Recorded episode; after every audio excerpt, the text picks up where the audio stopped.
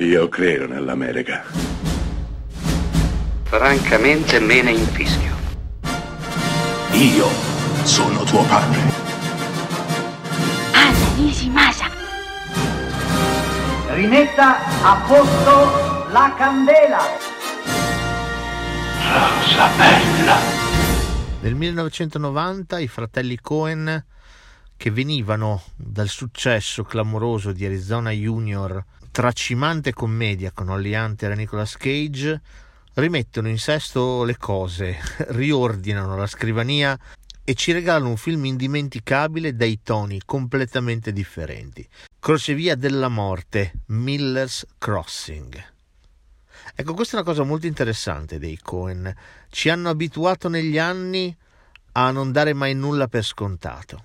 Sono sfuggenti, sono diversi dagli altri registi. Quando pensiamo di averli capiti, di averli inquadrati, i Cohen scartano e vanno da tutta un'altra parte.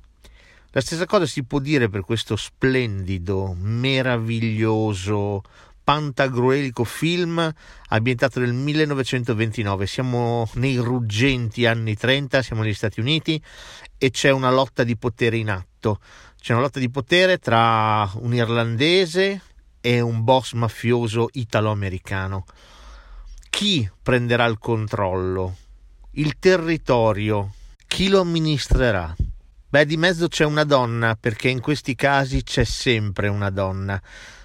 E c'è un uomo, Gabriel Byrne, un consigliere, che decide di far aprire gli occhi al proprio amatissimo boss, un ipnotico Albert Finney.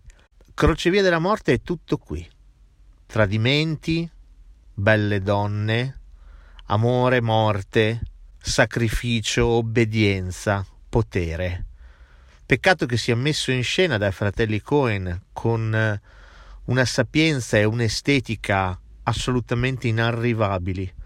Decidono di raccontare quest'epopea che sì ha a che fare con la malavita, ma ha a che fare con la natura umana.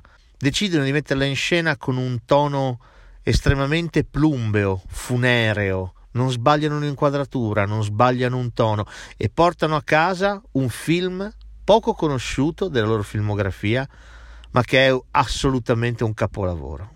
Colonna sonora affidata all'abituale Carter Barwell, che anche in questo caso non delude.